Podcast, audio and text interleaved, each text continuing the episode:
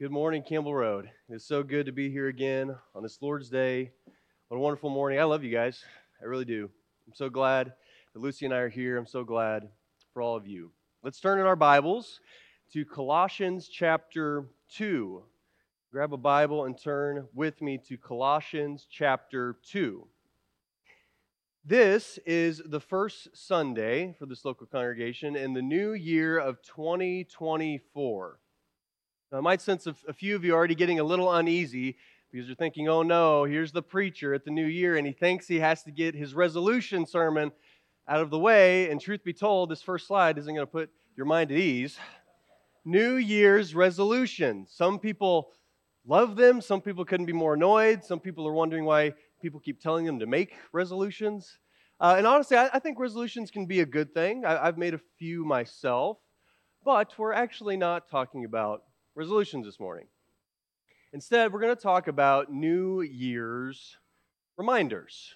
New Year's reminders. So let's explore kind of the, the difference between the two. Thinking back to New Year's resolutions, what is the phrase that essentially epitomizes this idea of making New Year's resolutions? You've all heard it New Year, New Me. New year, new me. In 2024, I'm going to be that new person that I've wanted to be. And what does that insinuate, though? What does that imply? It implies that, that the me of 2023 was this old me, that there's something really wrong with this old me of 2023, and there needs to be some major changes. What changes? I'm glad you asked. Here's my list of resolutions, and this is what's going to make me the new me in 2024. But the problem with that sometimes can be that we don't always follow through with all of our resolutions. And so the natural implication of that would be well, because I didn't follow up on every resolution I made in 2024, it's a new year, but I guess it's just the same old me. It's, it's not the new me that I wanted to be in 2024. However, reminders, on the other hand, don't say new year, new me. Reminders say new year, same new me. When we're talking about our Christian walk in 2024, I think this is a better idea for us to have. Again, don't, don't misunderstand me here with the, with the contrast. We're not saying that we don't need to be motivated, that we don't need to seek improvement, that we don't need to be more resolved in 2024. But what we are talking about with this contrast is our motivation. The danger sometimes of resolutions is thinking because I've made this checklist, because I've made these resolutions, that's going to be my motivation to do better. However, reminders, specifically this morning, what we're going to talk about, reminders about who God is and who we are, is actually a better way to be make improvements and, and to be resolved in 2024. And I think this is actually uh, something we see biblically, and we're, we're going to try to prove that this morning. But first, I just want to go through a few passages to prove the point that God, in fact, is a God of reminders. We, we see this all over Scripture. Peter writes in 2 Peter chapter 1, verses 12 through 15. Therefore, I intend always to remind you of these qualities, though you know them and are established in the truth that you have. I think it right, as long as I am in this body, to stir you up by way of reminder, since I know that the putting off of my body will be soon, as our Lord Jesus Christ made clear to me. And I will make every effort so that after my departure, you may be able at any time to recall these things. Peter was writing to Christians by way of reminder. Again, Jude, Jude 5. I now want to remind you, although you once fully knew it, that Jesus, who saved the people out of the land of Egypt, afterward destroyed those who did not believe. Jude was writing to Christians by way of reminder. Paul, again in Romans 15, verses 14 and 15. I myself am satisfied about you, my brothers, that you yourselves are full of goodness, filled with all knowledge, and able to instruct one another. But on some points, I have written to you very boldly by way of reminder because of the grace given to me by God. Paul wrote to Christians by way of reminder, just one more, John, in 1 John 2, verse 21. I wrote to you not because you do not know the truth, but because you know it, and because no lie is of the truth. Peter, Jude, Paul, John all wrote to Christians by way of reminder. Christians need reminders. But also notice that these writers were writing to Christians to bring about some kind of resolve, to bring about some kind of change and improvement. But how did they go about doing that? They didn't write to the Christians that you need to follow this specific checklist in order to make you new. They wrote to Christians reminding them that they are new, and that's why they should improve. And that's the idea of reminders for 2024. Just quickly, I want to give you kind of a roadmap of what we're going to do this morning, so hopefully you can track with me. What we're going to do this morning is we're going to look at how the nation of Israel, in fact, was set up this very same way. How they had a new year set up by God that gave them specific reminders. And so, what we're going to do is we're going to look at how that was set up for Israel. We're going to look at the reminders that they had. Then, we're going to look at how actually those things were fulfilled in Jesus and how we have the same reminders today in 2024. The first thing we're going to do is turn to Colossians 2 and talk about shadows and substance. The verses we really want to focus on is 16 and 17. We're going to, we're going to begin in verse 13 and get a little bit of context. Colossians 2 13. And you who were dead in your trespasses and the uncircumcision of your flesh, God made alive together with him, having forgiven us all our trespasses, by canceling the record of debt that stood against us with its legal demands this he set aside, nailing it to the cross. He disarmed the rulers and authorities and put them to open shame by triumphing over them in him. Therefore, verse 16, let no one pass judgment on you in questions of food and drink, or with regard to a festival, or a new moon, or a Sabbath. These are a shadow of the things to come, but the substance belongs to Christ. Paul, even in his format of his letters, most of the time, kind of gives us this idea of reminders. He usually starts out in the first half of his letter talking about who God is and what God has done. And then he finishes the letter by talking about, therefore, this is how you should live. And he's finishing up that section about God at the end of chapter 2. And he's specifically focusing on how Jesus is superior to the Old Testament system. Jesus nailed the demands of that Old Testament system to the cross, but then Paul brings up this idea of how those things were shadows and Jesus was the true substance. I think it's easier to think about it like this. If you're walking around a corner and you see the shadow of somebody coming around the corner, an outline of a human, you know that that's a person. You know that you're about to see a human being, but you don't see the actual person yet, you just see the shadow. The shadow anticipates the person, but the shadow is not actually the person. In fact, there wouldn't be a shadow without the person to cast the shadow but it's also lacking details. I, I, can see the shadow and I might know it's a human, but I don't know how tall they are or their ethnicity or anything about their personality. You see, the shadow anticipates the thing, but it's not the actual thing. And that's what Paul is saying about Jesus. But the interesting thing is that he includes in this list festivals, how festivals were a shadow, something that Jesus was the substance of. And what you might not know is that Israel's new year was set up in a way that they remembered and, and remembered many different feasts by the way of a festival that God set up. We call it the Passover festival. Um, now, the Bible will use the term Passover kind of in a shorthand way because in that pilgrimage to Jerusalem, when they went for Passover, there was actually three different feasts in Israel's new year. And we're going to talk about that a little bit. But when God very first instituted the Passover, when the Israelites were still in Egypt, and he was going to instruct them on how to observe the Passover, he first, before doing that, told them how he was going to redeem them. He told them at the beginning of, of Exodus 6 of how he was going to redeem them, but they didn't actually believe that. They didn't believe that God was going to redeem them. But even before that, God, God is telling the people that this is going to be a new year for you. Exodus 12, verses 1 and 2 The Lord said to Moses and Aaron in the land of Egypt, This month shall be for you the beginning of months. It shall be the first month of the year for you. God is trying to convince them something new is happening. This is going to be your new year, and I am going to redeem you. But the people didn't actually believe that. We'll see that in just a minute. But this feast, this, this festival of Passover, actually had three different parts to it, just to get our mind wrapped around this again. First, you had the actual Passover meal. Then you had the Feast of Unleavened Bread. And then you had the Feast of First Fruits. We might not be as familiar with the other two feasts, but actually all three of these would have been observed at the same time when the Israelites went to Jerusalem to celebrate the Passover. This, this was the Passover festival Passover, unleavened bread, and Feast of First Fruits. The first one I want to do is just go through quickly and review these three feasts and kind of what they were all about. We're probably most familiar with the Passover. The Passover was instituted when the Israelites were still in the land of Egypt. And God was going to bring them out of the land of Egypt by saving them from the 10th plague. And how they were going to be saved was by observing the Passover. They're supposed to take a young lamb and bring it into their home, but not just any lamb, a lamb that was without blemish and was spotless. And they're supposed to bring it into their home on the 10th day of the month. And then four days later, on the 14th of the month, they were supposed to sacrifice this lamb, slaughter it.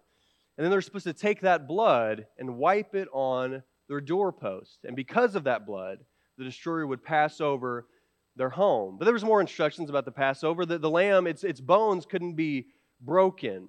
And they were supposed to actually consume the lamb afterwards. They were supposed to have a Passover meal. And it would also include unleavened bread and bitter herbs. But it was a Passover meal. And while they ate the meal, they were supposed to be having their sandals on and their belts fastened and their staff in hand, ready to leave Israel, or ready to leave, um, excuse me, Egypt. That's where they were leaving, Egypt, in haste. Egypt. Um, and so, so it's a Passover meal that they commemorated, but it wasn't just a one time event, it was going to be an annual memorial. And God also set up at the same time the Feast of Unleavened Bread. And it was closely tied to the Passover. It also remembered the Exodus event. But the idea of the Feast of Unleavened Bread was simply that you cleanse all of the leaven out of your home. You completely rid the home of leaven. And for a week, the Israelites were going to have the Feast of Unleavened Bread, remembering how God had made them now unleavened and taken their leaven away from Egypt. But then we have the Feast of First Fruits. We might not be as familiar with the Feast of First Fruits. This came later, once the people were already in the Promised Land. That's when they would have started observing it. And the idea of the first fruits was that they would have taken the first fruits of their crop in that first month and gave an offering to God. Um, now, the Israelites were a completely agrarian society. Uh, they really didn't even eat meat all that much, so it was more of a delicacy. So their crops were their life.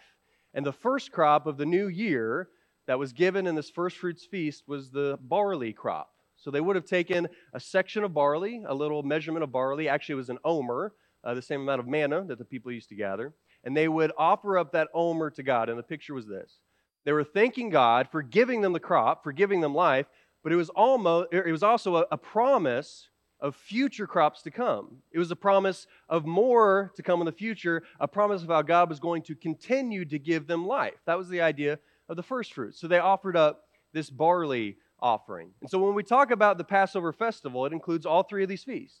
They would have went once to Jerusalem one time a year to observe all three of these feasts. But these feasts were not just for entertainment.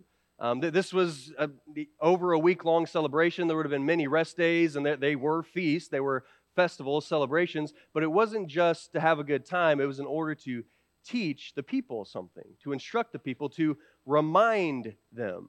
So, what was the purpose of these three feasts? The three reminders that Israel had in their new year. When we think back to the Passover, what was it remembering?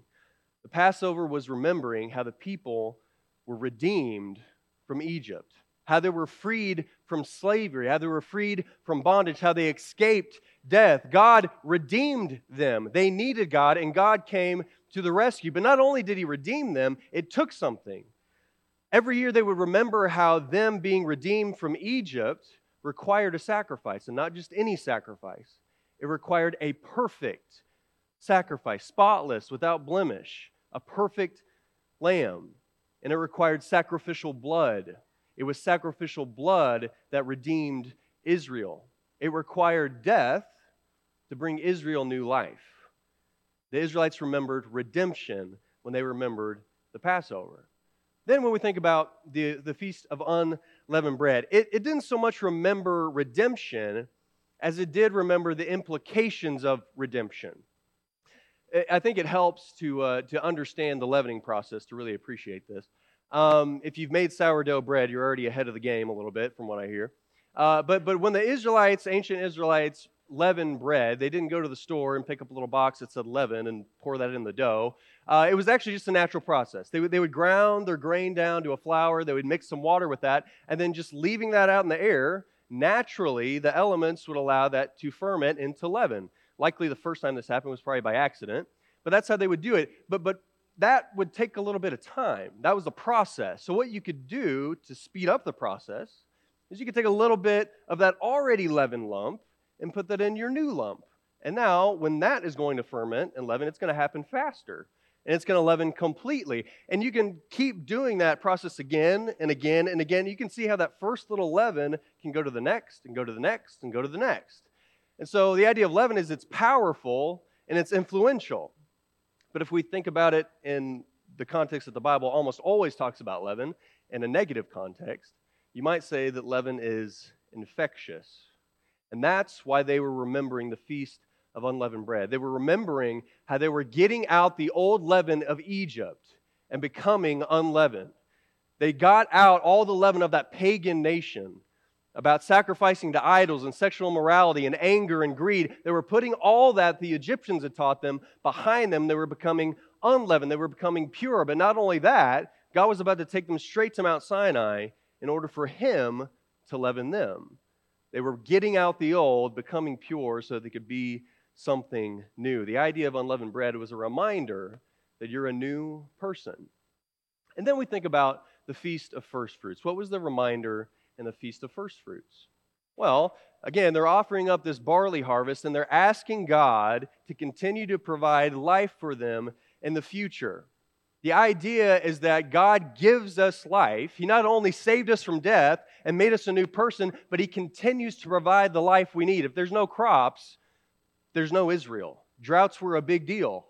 And so God is the one that was providing them life. And they gave this first offering of the very first of their first crop to say, God, we give this to you, and we're asking you to provide for us in the future. It was a promise of more to come that gave the Israelites a future hope.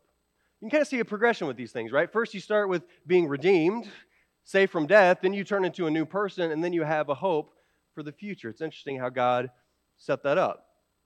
He wanted the Israelites to have a reminder, to remember. It's interesting, interesting how God didn't set up their new year. It's interesting how God didn't set up Israel's new year by saying, we're going to do a, a, complete rundown of the law again, like this Deuteronomy thing that Moses did. Let's just do that every first of the year. Or, or maybe we're just going to make this verbal commitment again of everything that we're going to do. We're going to make a new resolution checklist at every beginning of the year. That's going to be your new year celebration. It's interesting how God set up reminders for Israel, reminders about who God was and who they were. That was their motivation going in to the new year. So, what does that have to do with us?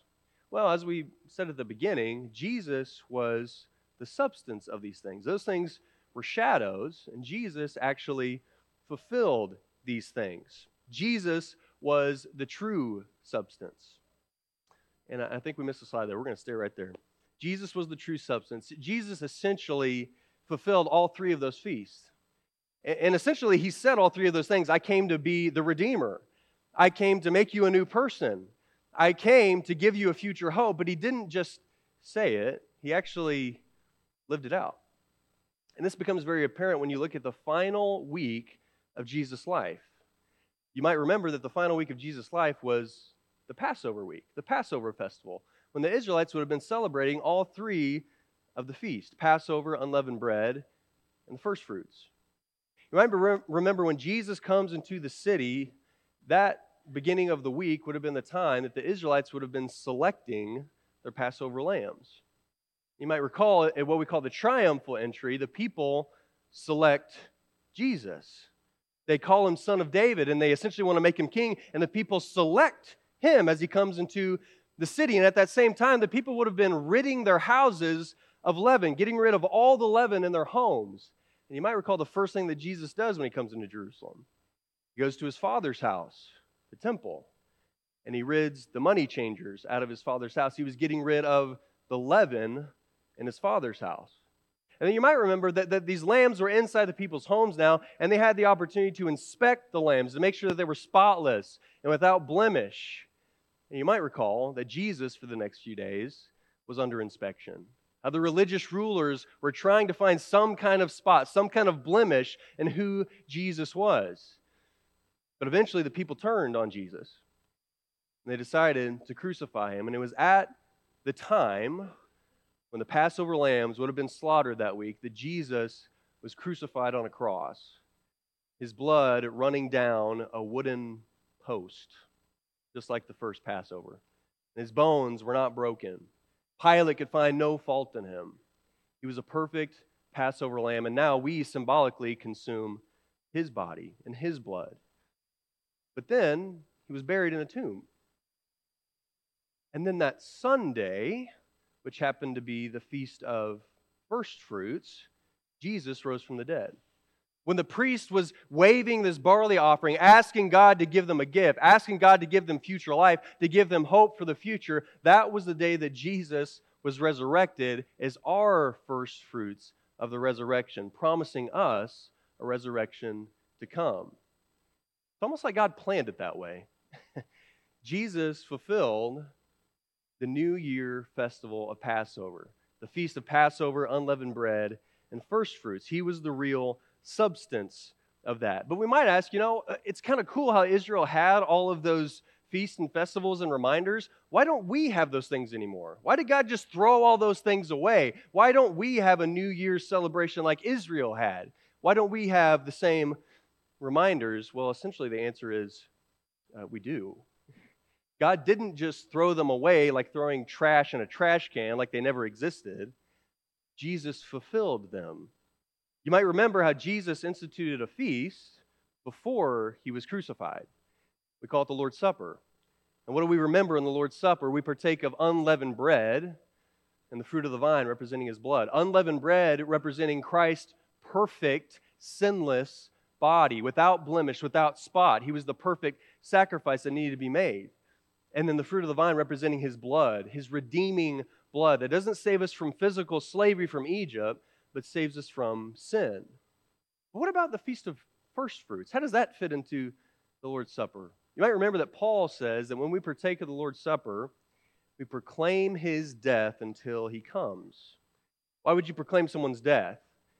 It's because he was resurrected, because he rose from the dead. So in the Lord's Supper, we also remember that Jesus was resurrected and how we are going to be resurrected as well. So essentially, not just every new year, but every week, we remember these same things that Israel remembered in the Lord's Supper. God is a God of reminders. You might remember how Jesus said to keep the Lord's Supper do this in remembrance of me. We still are reminded just like Israel was reminded in their new year, but in fact, we're reminded every week. So, why should we be motivated in 2024? We're going to bring this back to the idea of resolutions versus reminders. Why are we motivated in 2024 to better resolve, better service, to improve?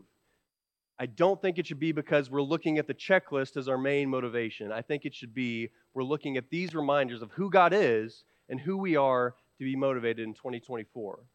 So, some of our reminders this year. First, you are redeemed. You're redeemed. It sounds good, doesn't it?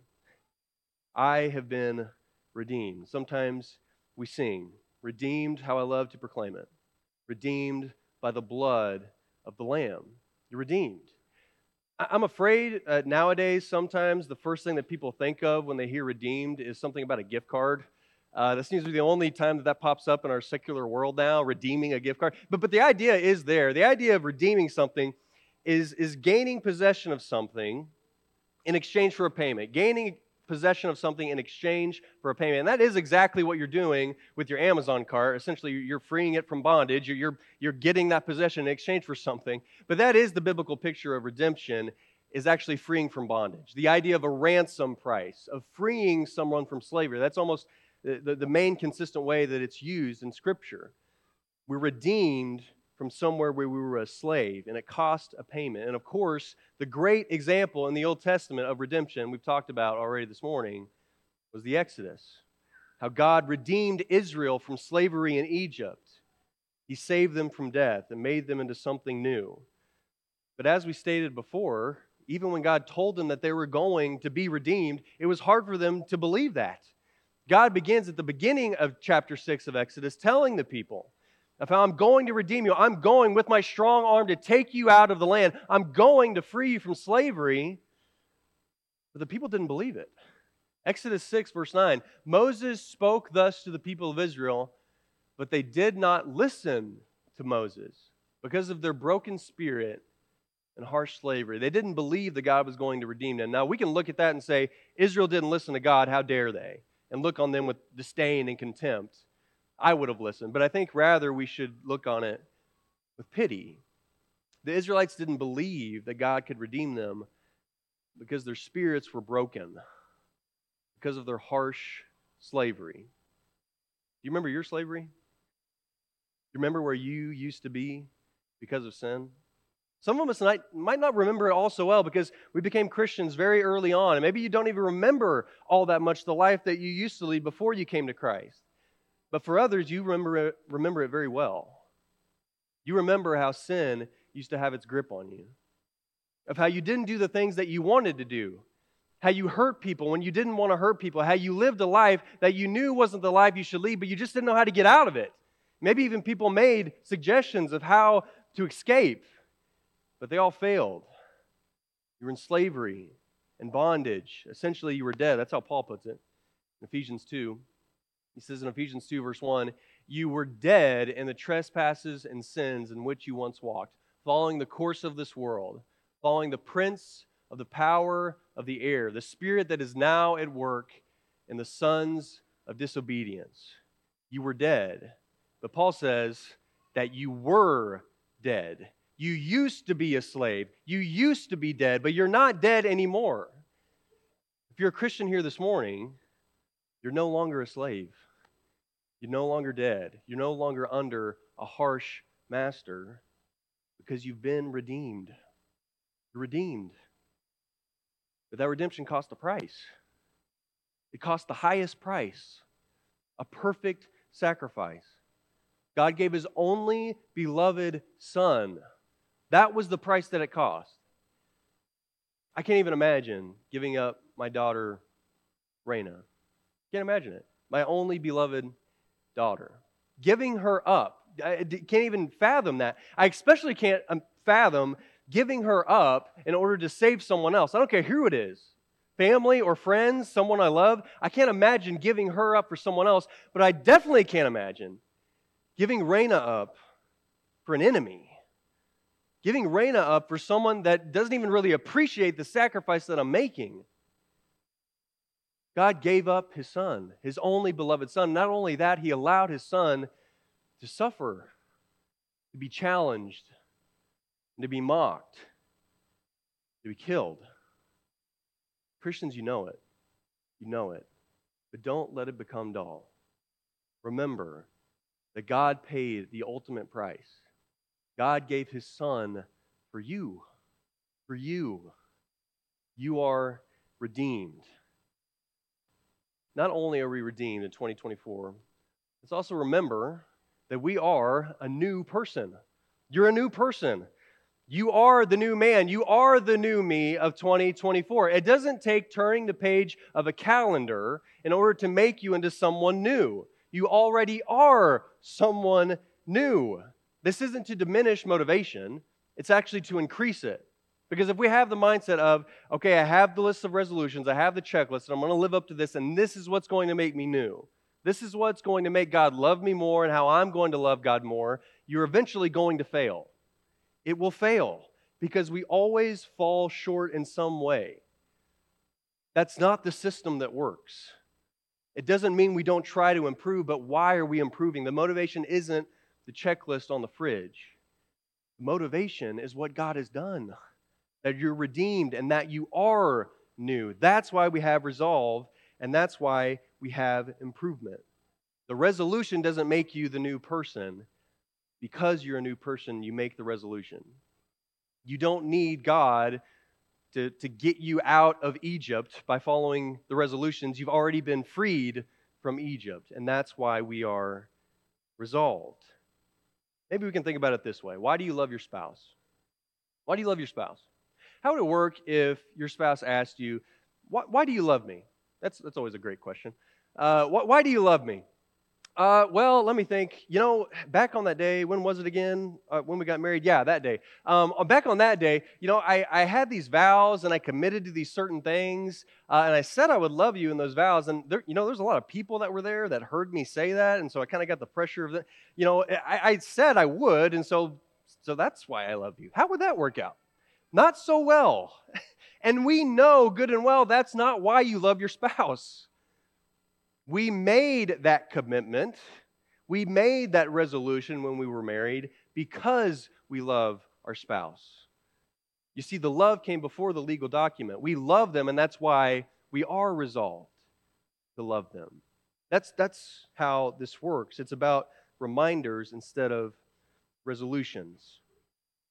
Don't read your Bible this year with more intensity, and don't hit your knees harder in prayer this year because you said you would and you posted it on the fridge.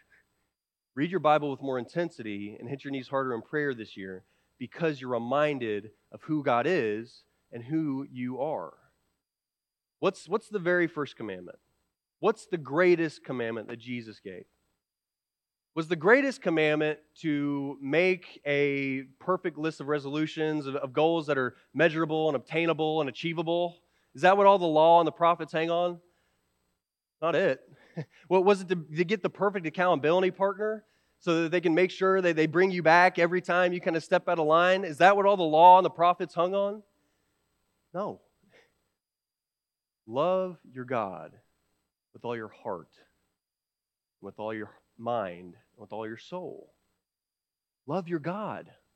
That's what the law and the prophets hang on. That's the new man.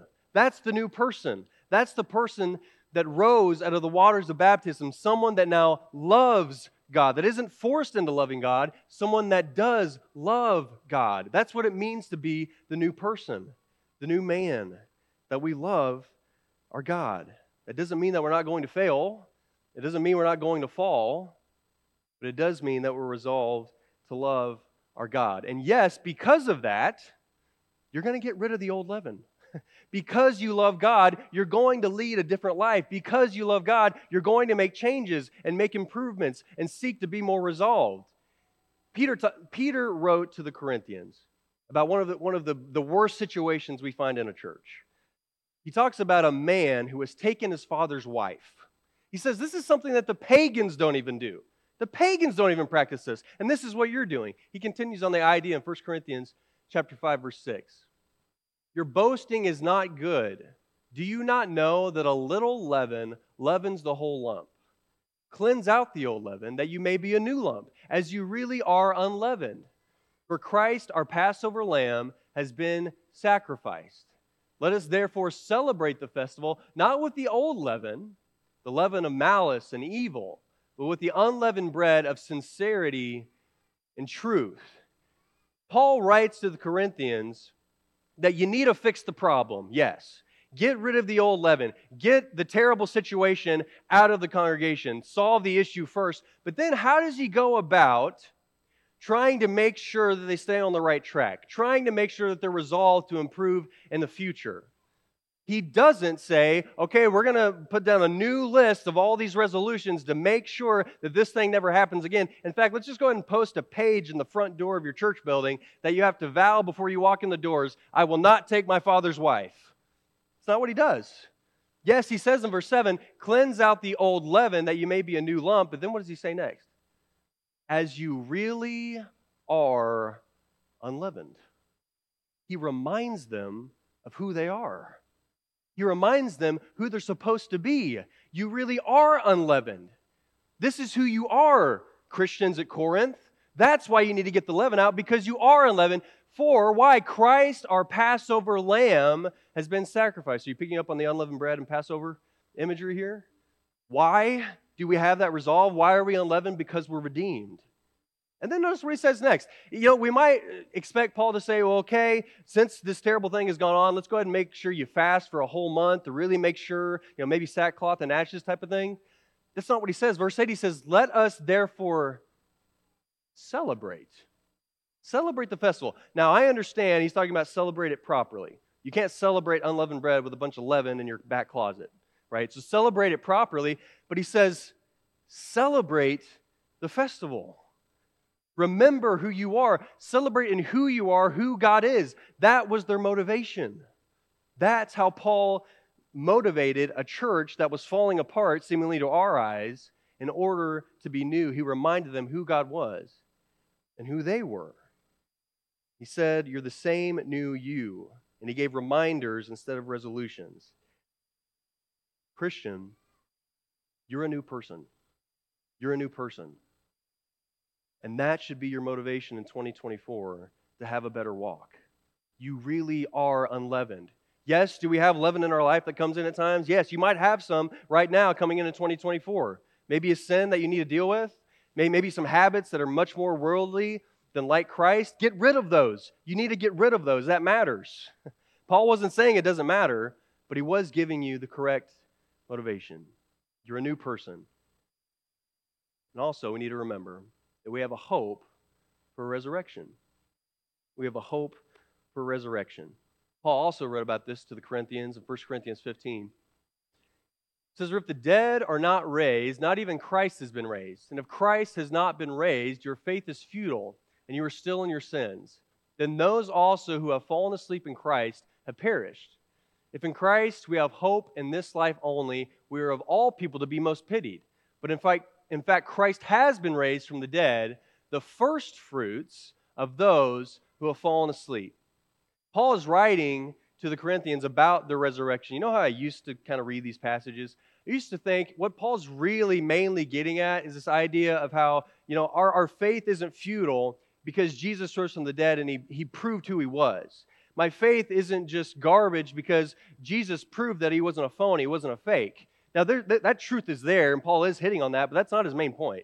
His main point in 1 Corinthians 15 is that because Jesus resurrected, you are going to be resurrected. Because Jesus was the first fruits of the resurrection, you are going to be resurrected as well. He continues on the thought in verse 21 For as by a man came death, by a man has come also the resurrection of the dead. For as in Adam all die, so also in Christ shall all be made alive, but each in his own order. Christ the first fruits, then at his coming, those who belong to Christ. Jesus' resurrection on the Feast of First Fruits, was a promise for more to come. It was a promise that we are going to be resurrected one day. Paul says that we don't just have a hope in this life. It's not that you die and you perish and you're done, that we have a hope of life beyond this. You might have heard someone say at some point, you know, I just, all, all the years that have come before this, 2020, 2023, they're pretty rough. I really don't know if there's really much hope at all for 2024. In fact, I'm actually pretty worried about it. That, that's not the mindset of a Christian, that's the mindset of the world. We don't have just a hope in this life, we have a hope for the life to come. We have a hope for a resurrection. I'm sure there's some in this room this morning that are going through a tough season in your life. Um, it, it might seem that, that the things that are coming at you, the things that are going to continue to come at you in 2024, sometimes can overwhelm you. It seems like sometimes things are really bad. Sometimes it seems like things are just really bad. But your hope is not just in this life. It's not just in this life. We have a hope for resurrection because Jesus was the first fruits of the resurrection. We have a hope to be with God one day. There's not going to be pain, there's not going to be sorrow, there's not going to be tears. You believe it?